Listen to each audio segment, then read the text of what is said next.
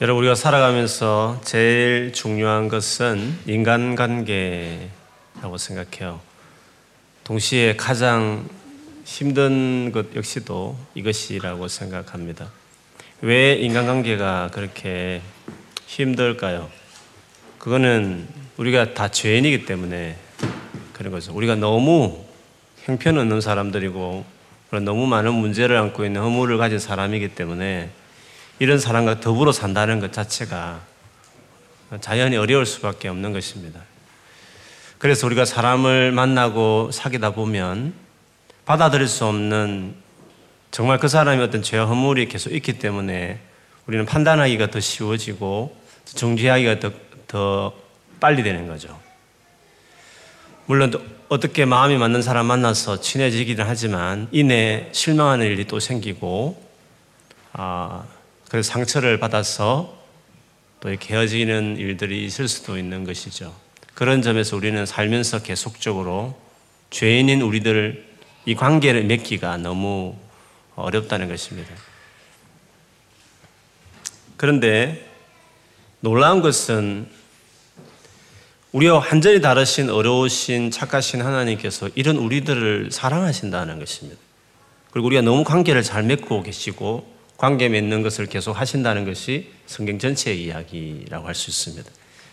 그렇게 보면 우리가 어떻게 사랑과 관계를 맺을 수 있을까? 우리의 힘든 인간관계를 어떻게 맺어갈 수 있을까 하는 것은 곰곰이 하나님의 태도를 보면 그분이 어, 어떻게 우리를 대하시는지를 곰곰이 살펴보면 우리가 많은 부분에 있어서 사람을 사귀고 같이 살아가는 데 있어서 많은 것들을 배울 수 있습니다. 그래서 하나님과 관계를 잘 맺으면 그, 그 관계가 정말 생명력 있는 관계면 우리의 저반 모든 인간관계에 다 영향을 미칩니다. 그래서 신앙이 깊다는 것은 즉 하나님과 관계가 깊어진다는 것은 결국 얼마나 사람을 사랑해 내느냐 그것으로 달라지게 되는 거죠.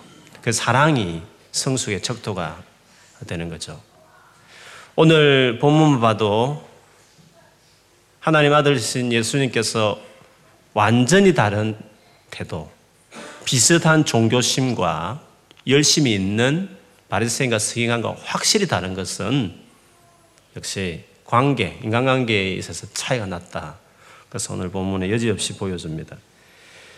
오늘 본문의 내용을 보면 모든 세리들과 죄인들이 예수님께 가까이 왔습니다. 예수님 말씀을 듣기 위해서 예수님께 간 것이죠. 예수님은 그들을 welcome, 그들을 환영했습니다. 그리고 그들과 함께 음식을 같이 먹는 일을 하셨습니다. 당시에 같이 음식을 먹고 잔치를 한다는 것은 단순히 그냥 밥 먹는 거 아닙니다. 같은 레벨이 된다. 같은 동료의 사람이 된다. 그 잔치집에 아무나 부르지 않습니다. 아무 잔치집에 가지 않습니다. 예수께서 기꺼이 그들을 같이 식사를 했다는 것은 그들의 동료, 같은 사람이 되는 것을 전혀 꺼리지 않은 완전히 그들을 적극적으로 맞이하고 그들과 함께 하는 것을 이렇게 보여줬기 좋은 거죠. 이 모습을 보자 오늘 본문의 바리새인들과 서기관들이 수군거리기 시작했습니다. 막 예수님에 대해서 안 좋게 생각하고 어, 비난한 거죠. 이 사람이 예수란 말도 하냐고 이 사람이 아주 이걸 얕잡아 보는 투죠. 이게 빈정되는 말이죠. 이 사람이 죄인들을 영접하고 음식을 같이 먹는다. 그렇게 비아냥거렸습니다. 결국 예수님과 그들의 가장 큰 차이는 사람을 대하는 방식이었습니다. 인간관계에 있어서 확실히 차이가 났습니다. 다 성경을 이야기하고 율법도 사랑하고 종교적인 열심도 있었지만 그거는 비슷한 같이 보여줬지만 어떤 한 분의 확실히 차이가 났는데 그것은 사람을 어떻게 대하는가. 완전히 비슷한 것하고 완전히 다른 한 사람은 적극적으로 아예 확 친구가 되어버렸고 한 사람은 그걸 비아냥거리고 비웃는 그런 완전히 다른 차이를 여기서 보여주고 있습니다. 그러면 어떻게 이런 차이들이 났을까 하는 것입니다. 사실 우리도 많은 경우에 바리새인이나 서기관과 같은 입장에 설 때가 더 많습니다. 더 쉽게 판단하고 비난하기가 더 쉽다는 거죠. 거기에 더 가까울 수 있다는 것입니다. 세리를 본다면 세리는 여러분 알지만 당시에 로마의 식민지하에 있던 이스라엘 백성들이 그 중에 똑똑한 놈을 뽑아서 어, 세금을 거두게 해가지고 로마에 바치고 일부는 자기가 챙기고 그런 거죠. 마치 일제시대에 더 똑똑한 놈 뽑아서 친일파, 그래 친일파가 생긴 거지 않습니까?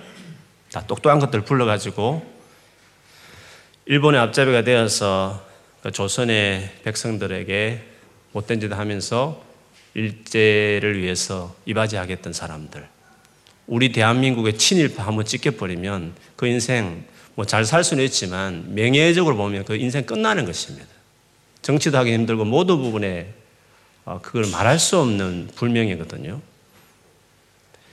이런 친일파 같은 세리들과 어울리는 예수님,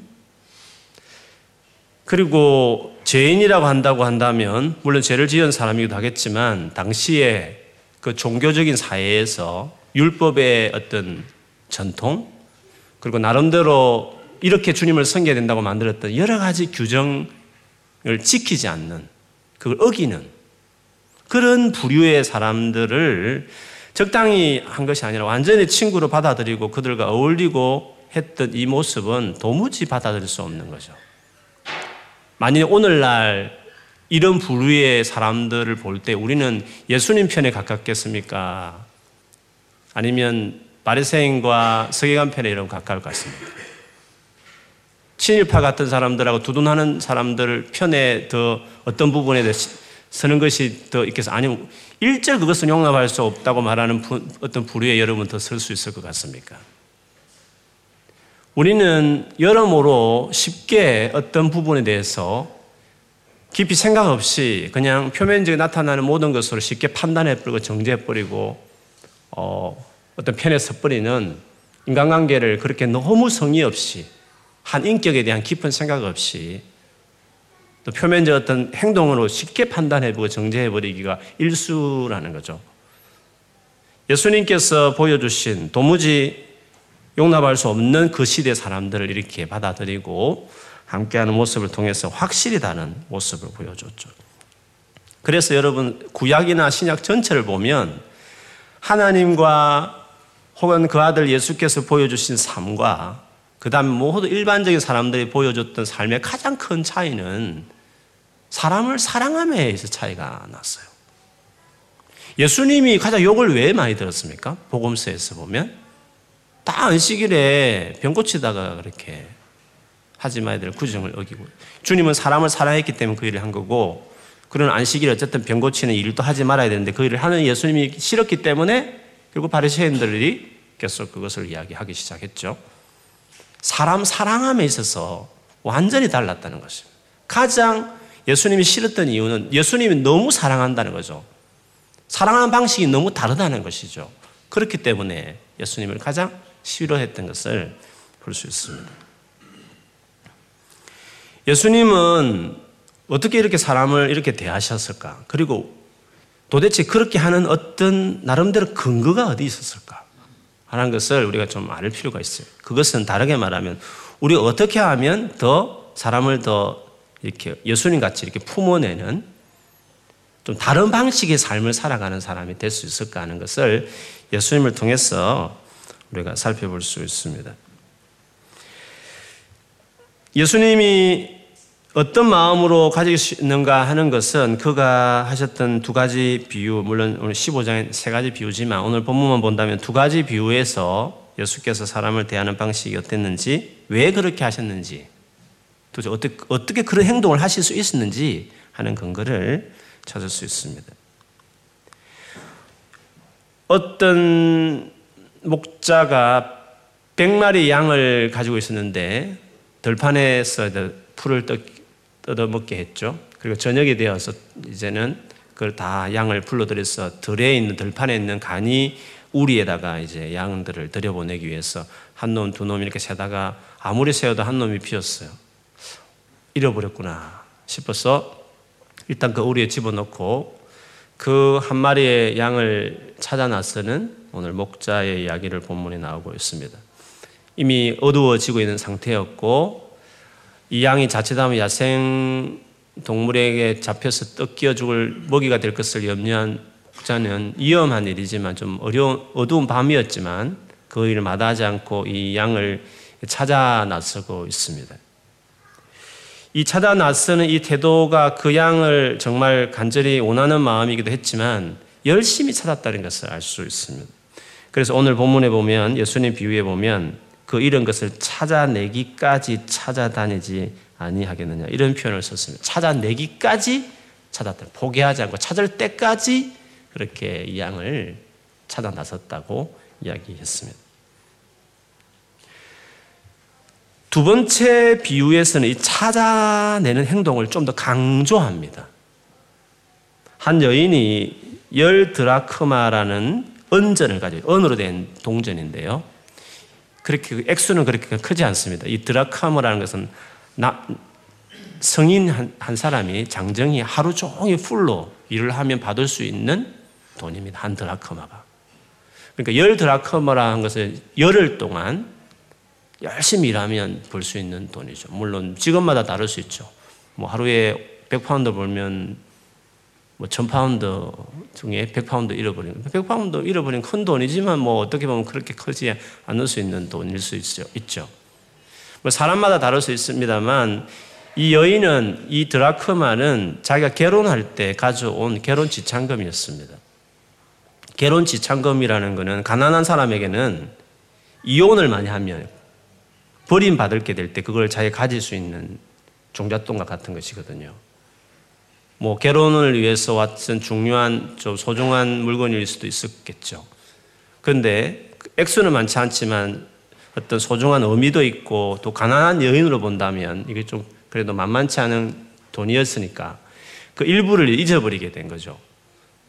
그래서 오늘 본문에 보면 이걸 찾기 위해서 어떻게 했는가 하면 8절에 보면 등불을 켰습니다. 당시에 유대 집은 어두웠습니다.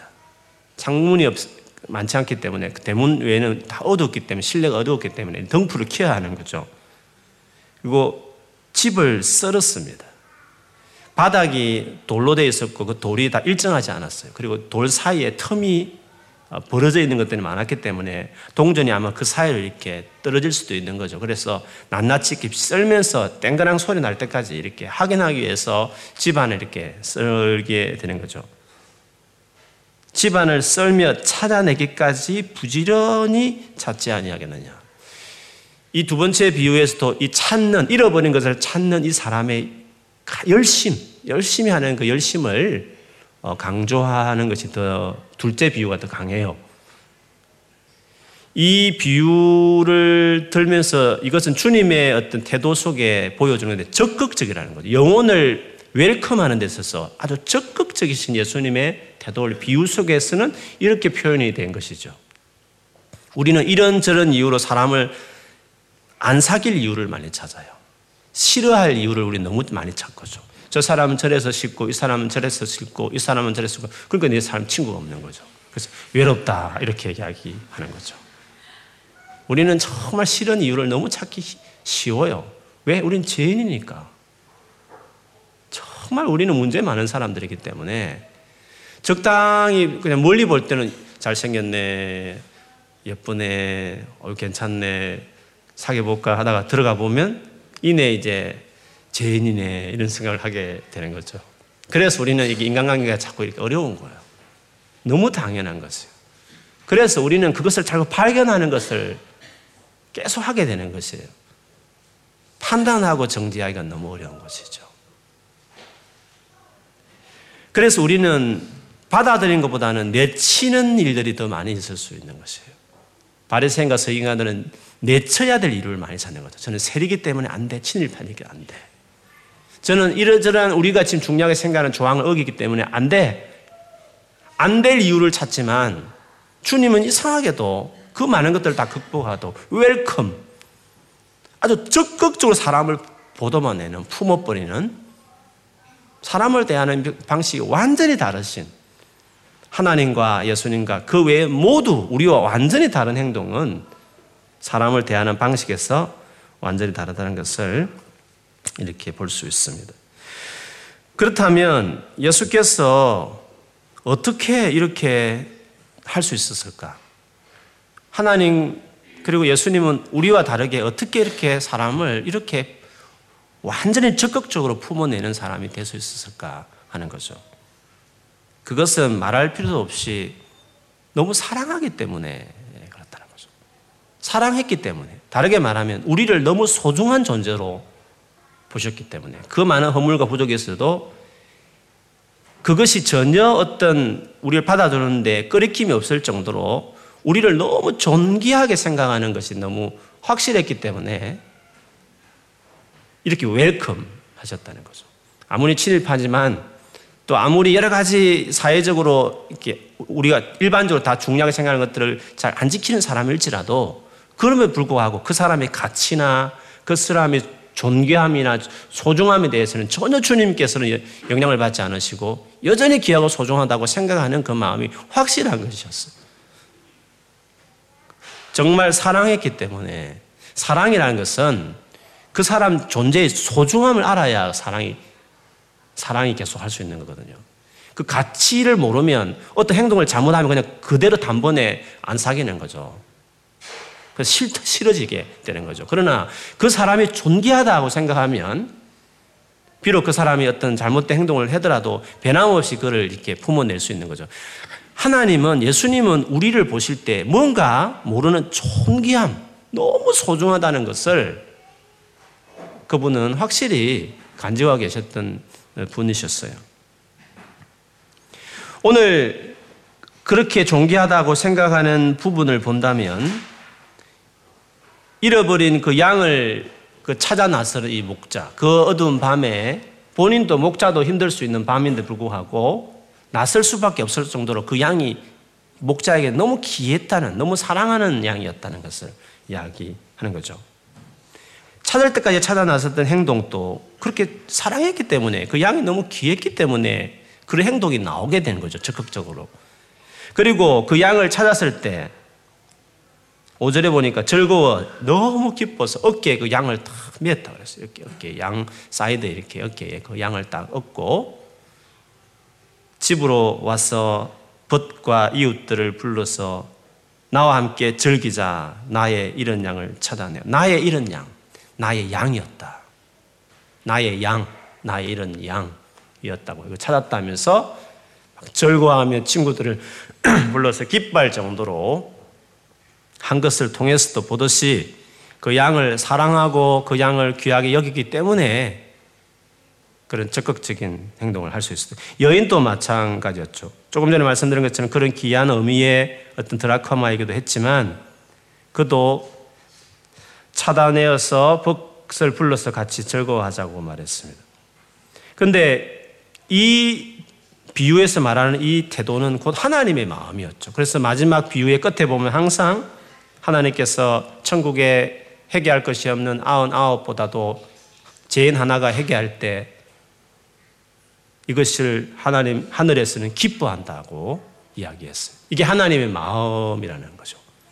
근데 이 기쁨을 드라크마에서는 좀 더 비유가 갈수록 또 강해지거든요. 드라크마 비유에서는 10절에 보면 하나님의 사자들 앞에서 기쁨이 되느니라. 천사들 앞에서 공개적으로 이해는 귀한 존재야. 너무 소중한 존재야.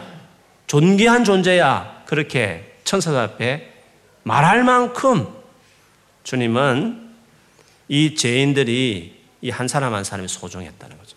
바리새인과 서기관을 눈에 보기는 막 수군거리고 비난하고 저것들하고 할 만한 사람이었지만 예수님과 그리고 하늘에 계신 천사뿐만 아니라 하나님께서는 어떤 의인 아홉, 의인 아흔 아홉보다도 그리고 천사들 전체 천사 앞에서도 정말 기뻐할 만큼 그 영혼들이 소중했다는 거죠.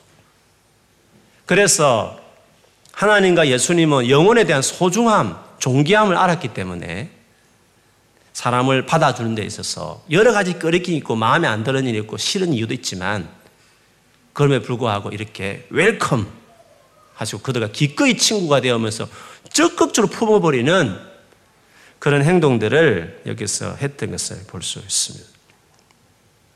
그처럼 우리가 이런 하나님의 눈과 이런 시각을 가져야만 우리 사람을 사랑하고 품어내고 할 수 있는 사람이 될 수 있는 것이죠. 그래서 늘 말씀을 드리지만 착한 것하고 사랑이 많은 것하고는 달라요. 착한 것은 그냥 본연의 어떤 우리가 다 여러분 착하시잖아요. 그렇지만 착한 것은 어 그냥 잘해주고 싶고 내가 희생하고 싶고 뭐 열심히 뭔가 도와주고 싶고 이게 다 착한 마음이잖아요. 그러니까 사랑은 그 달라요. 사랑은 내게 상처 주는 사람을 품어내는 게 사랑이에요. 내게 못된 짓 하는 사람에 대해서 내가 어느 정도 그거를 그, 그 상황을 받아들이냐 하는 그 능력을 사랑이라고 이야기하는 거예요. 그래서 사랑은 본연의 마음이 아니라 태어날 때부터 가지고, 가지고 태어나는 건 아니에요. 사랑은 하나님만이 가지고 있는 거예요. 하나님이 그런 분이잖아요. 사람은 바리새인과 서기관들처럼 이걸 욕할 게 아니라 다 이렇게 행동해요. 싫었기 때문에 받아들일 수 없는 이유들이 있기 때문에 그래서 안 받아들이고 그냥 싫은 거죠. 그렇지만 하나님은 하나님은 그런 사람에도 불구하고 더 완전한 분에 불구하고 그분들을 그 죄인을 품어내는 것은 그건 사, 그걸 사랑이라고 말하는 거예요. 그래서 한때 저는 사랑이 많은 줄 알았는데 왜뭐뭐 열심히 잘해주고 뭐 예를 들면 도와주려고 하고 뭐 웬만하면 잘 이해하려고 하고 그렇게 하는 거죠. 그러나 된탕 내 마음에 상처를 주는 사람을 만났을 때 그게 힘든 거죠. 아, 내가 사랑이 없구나. 그걸 깨닫는 거죠. 그래서 착하지만 사랑이 없으면, 즉, 착한데 내게 상처 주는 사람에 대한 그 분한 마음, 아, 너무 힘든 마음을 그걸 극복해내는 사랑이 없을 때 그래서 우울증이 걸리는 거예요. 우울증은 착한 사람들이 걸리는 거예요. 그런데 그것을 내가 이렇게 감당이 안 되거든. 그 상처가 너무 상처가 그 감당이 안 되는 거죠. 그래서 너무 다운되고 막 힘들고 막 불명절 시달리고 너무 화가 차고 그런데 그걸 표현 못하냐. 나쁜 것들은 표현해버리죠. 막 가서 싸워버리고 막 부숴버리고 막 고소해버리고 막 풀어내는 거예요. 그거를. 그냥 안 참는 거죠. 너무 화가 나서 가서 막 복수하고 막 그렇게 하는 거죠. 근데 착한 것들은 그걸 못 하는 거예요. 그러니까 그냥 당하고 있고 막 그러니까 착한데 사랑할 능력은 없는 거예요. 거기까지 품어낼 수는 없는 거예요. 그건 당연한 거예요. 우리는 그럴 수 없어요. 사랑은 태어날 때 가지는 게 아니에요. 사랑은 성령의 열매예요.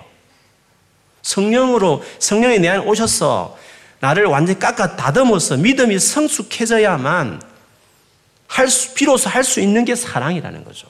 그래서 이게 하나님만이 하실 수 있는 거예요. 그 하나님은 사랑이신 거예요. 그래서 우리가 본래 착하지만 사랑이 없는 사람, 그래서 인간관계 너무 힘들고 어렵고 너무 착하기 때문에 싫으면 더 그냥 끌려가듯이 그냥 비유 맞추며 살 수 있는 이런 정말 피곤한 인생을 살지만 그러나 주님과의 관계를 깊이 가지다 보면 하나님이 나를 이렇게 대하는 것을 계속 경험해 보다 보면 비로소 나도 사랑하는 사람으로 이렇게 배우기 시작하는 거죠. 그래서 하나님과의 관계가 곧 모든 인간관계를 바꾸어내는 게 돼. 하나님과 관계가 깊어진다는 것은 단순히 뭐 성경 많이 외운다, 뭐, 뭐 열심히 기도를 많이 한다, 뭐 그런 어떤 어떤 표면적 행위의 문제가 아니라 하나님이 그 사랑하는 태도를 아는 거예요. 그걸 계속 내가 경험하는 것이죠. 결국 하나님과의 깊은 그 관계가 이렇게 무르시, 무르익어 간다는 것은 믿음이 깊어가는 것잖아요. 그렇게 믿음이 성장한다는 것은 결국 다르게 말하면 사람을 사랑해내는 용량이 자라는 거죠. 하나님처럼 그렇게 사랑하는 사람이 되는 것이죠. 그렇기 때문에 새 계명은 내가 너희를 사랑한 것처럼 사랑하는 것이고 사랑하는 그것이야말로 믿음이 크다. 믿음이 정말 성숙하다. 그렇게 말할 수 있는 거죠. 제 아무리 죽은 사람을 살려내는 기적을 행하는 놀란 능력이 있어도 만일에 사랑이 없으면 그 사람 믿음이 어린아이 같은 사람이라고 말할 수 있어요. 그렇기 때문에 믿음의 성숙도는 성령의 은사보다는 뭐 은사가 열매를 도와주긴 해요. 그래서 은사가 중요하긴 해요. 그러나 어쨌든 믿음의 성숙은 사랑이라는 인격으로 이제 드러나게 되는 거죠. 예수님 같이 이렇게 하나님 같이 그렇게 되는 거죠. 그렇기 때문에 여러분 우리가 하나님이 얼마나 사랑이 많으신 분인지 얼마나 우리를 존귀하게 생각하는지를 반드시 알아야 돼요. 오늘 이 세리들과 죄인들은 그걸 알았고 그래서 기꺼이 예수께 다가갔어요. 다가가서 오늘 이 비유를 통해서 정말 우리를 사랑하는구나 하는 것을 또 바리새인들 앞에 기죽장구 예수님이 말씀하시면서 그 사랑을 다시금 확인하는 시간이 되었을 수 있었어요. 그처럼 우리가 이런 사랑하는 사람이 되려면 오늘 이 세리들과 죄인들처럼 예수께 가야 하는 거예요. 가서 예수님이 나를 얼마나 사랑하는지, 얼마나 나를 용서하시는지, 나를 얼마나 품어주시는지, 나를 얼마나 찾, 찾을 때까지 찾고 싶었던 존재라는 것을 말씀하신 하나님의 예수님의 그 사랑을 내가 그걸 체험해야 하는 거죠. 그렇게 나를 사랑하는 하나님을 알기 시작할 때, 그때 비로소 나도 이제 다른 사람을 대할 때 조금이 품어내는 이렇게 그릇이 커지기 시작하는 거죠. 그게 더 커지면 더 커져서 이제 하나님을 닮아가는. 그래서 마태복음 5장 제일 끝에 보면 하나님께서 악인과 선인을 다 같이 사랑하시듯이 너희에게 인사하는 사람만 같이 인사하고 너희가 잘해주는 사람만 잘해주면 그건 무슨 소용이냐. 그는 안 믿는 사람 다 하는 거라고. 그는 하늘에 계신 아버지 같이 원수까지 나를 비판하는 사람까지 사랑하라고 아버지까지 온전해. 그래 하나님을 설명할 때 항상 사랑으로 하나님은 사랑하는 어떤 그 능력의 부분으로 하나님 당신을 설명하시는 예수님을 보여주잖아요. 그처럼 우리가 하나님의 사랑을 이렇게 알고 경험하기 시작할 때 우리도 그런 사람이 되는 거예요. 그 여러분이 인간관계 힘들 때 그놈이 나빠서 힘들어 이렇게 말하지 말고 그건 당연한 거예요. 그건 세상 구성 거죠. 나도 나쁜 놈이고 너도 나쁜 놈, 다 나쁜 놈이고 다 죄인이기 때문에 그거 가지고 인간관계에 힘들다는 이유를 대면 안 돼요. 항상 이게 해결책이 안 되는 것은 어떤 사람이 문제 가지고 막 그래서 이게 힘든 거야. 인간관계 모든 문제는 어떤, 그 사람의 행동 때문이야. 이렇게 하면 평생 그런 거 계속 인간관계에 어려움을 겪는 사람도 영원히 어려울 거예요. 여러분 평생 어려울 거예요. 세상 사람은 다 그렇다는 걸 알아야 돼요. 만나는 모든 사람 그래요. 죽고 못 살 정도로 사랑해서 결혼은 부부 사이도 그 문제 있어요. 부모 자식 간에도 다 있어요. 인간의 허물과 죄 때문에 미워하고 같이 못할 서로 막 화낼 이유는 항상 있어요. 그것으로 많이 이유를 들면 여러분 영원히 인간관계 힘들어요. 결혼해도 힘들 걸세요. 인간관계는 그렇게 풀어가는 게 아니에요. 어떤 그 사람의 잘잘못, 부족함을 가지, 그거 가지고 자꾸 힘들어하고 그것 때문에 미워하고 뭐 서로 이야기하고 수군거리고 막 가십하고 이렇게 인간관계를 맺어버리면 그거는 하나님이 모르는 사람들의 세상에서 일어나는 일이에요. 죄인들이 죄와 허물을 이야기하면서 서로 이러쿵저러쿵 하는 건 너무 당연한 거예요. 너무, 너무너무 자연스러운 거예요. 그래서 하나님 없는 세상에는 정죄함과 판단하는 것이 일상인 거예요.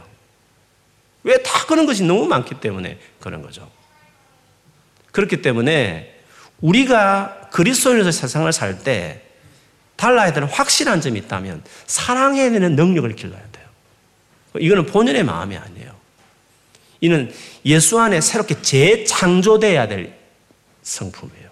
성령을 말미암아 빚어질 새로운 성품과 같아요. 근데 하나님과 깊이 동행하고 살다 보면 하나하나 그 자라게 돼 있어요. 그래서 인간관계에 대해서 어떤, 어떤 특정한 사람의 부분 혹은 나 자신의 어떤 연약함에 너무 초점 맞추지 말고 원래 그래 생각하고 오늘 이 모든 세리와 죄인들처럼 해요. 말씀을 들으러 가까이 나오니 이런 것처럼 예수께 가까이 나가는 거예요. 가서 아 예수님 이렇게 나를 대하는구나. 이렇게 사람을 존귀하게 대하는구나. 내가 몸소 경험해 가면서, 걸어가면서 이제 무르익어서 나도 다른 사람을 사랑하는 사람으로 이렇게 발전하고 나가는 일이 되는 거죠. 그래서 하나님 앞에 나갈 때 자신감을 가져요. 주님은 우리하고 달라요. 이렇게 쉽게 판단하고 정죄하는 우리하고 너무너무 달라요. 하나님은 정말 우리를 받아줬어요. 히브리서 4장 14, 16절에 보면 이걸 찾아볼까요? 히브리서 4장 14절. 14절